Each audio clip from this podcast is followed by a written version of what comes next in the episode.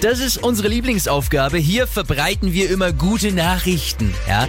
Und, meine Damen und Herren, Ladies and Gentlemen, es wurde ein Kind geboren. Ja, an einem sehr außergewöhnlichen Ort. Also, das ist einfach so krass. Es war eine junge Mutter oder werdende Mama, die unterwegs war in die Karibik, bevor ihr Baby kommt. Die Frau war eben schwanger, wollte sie noch mal ein bisschen Urlaub machen mit ihrer Familie, war im Flugzeug. Und was ist passiert im Flugzeug?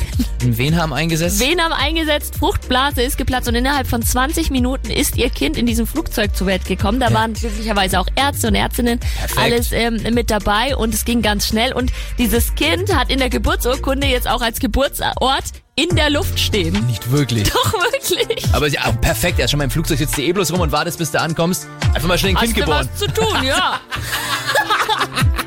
Hier ist Energy. Guten Morgen. okay.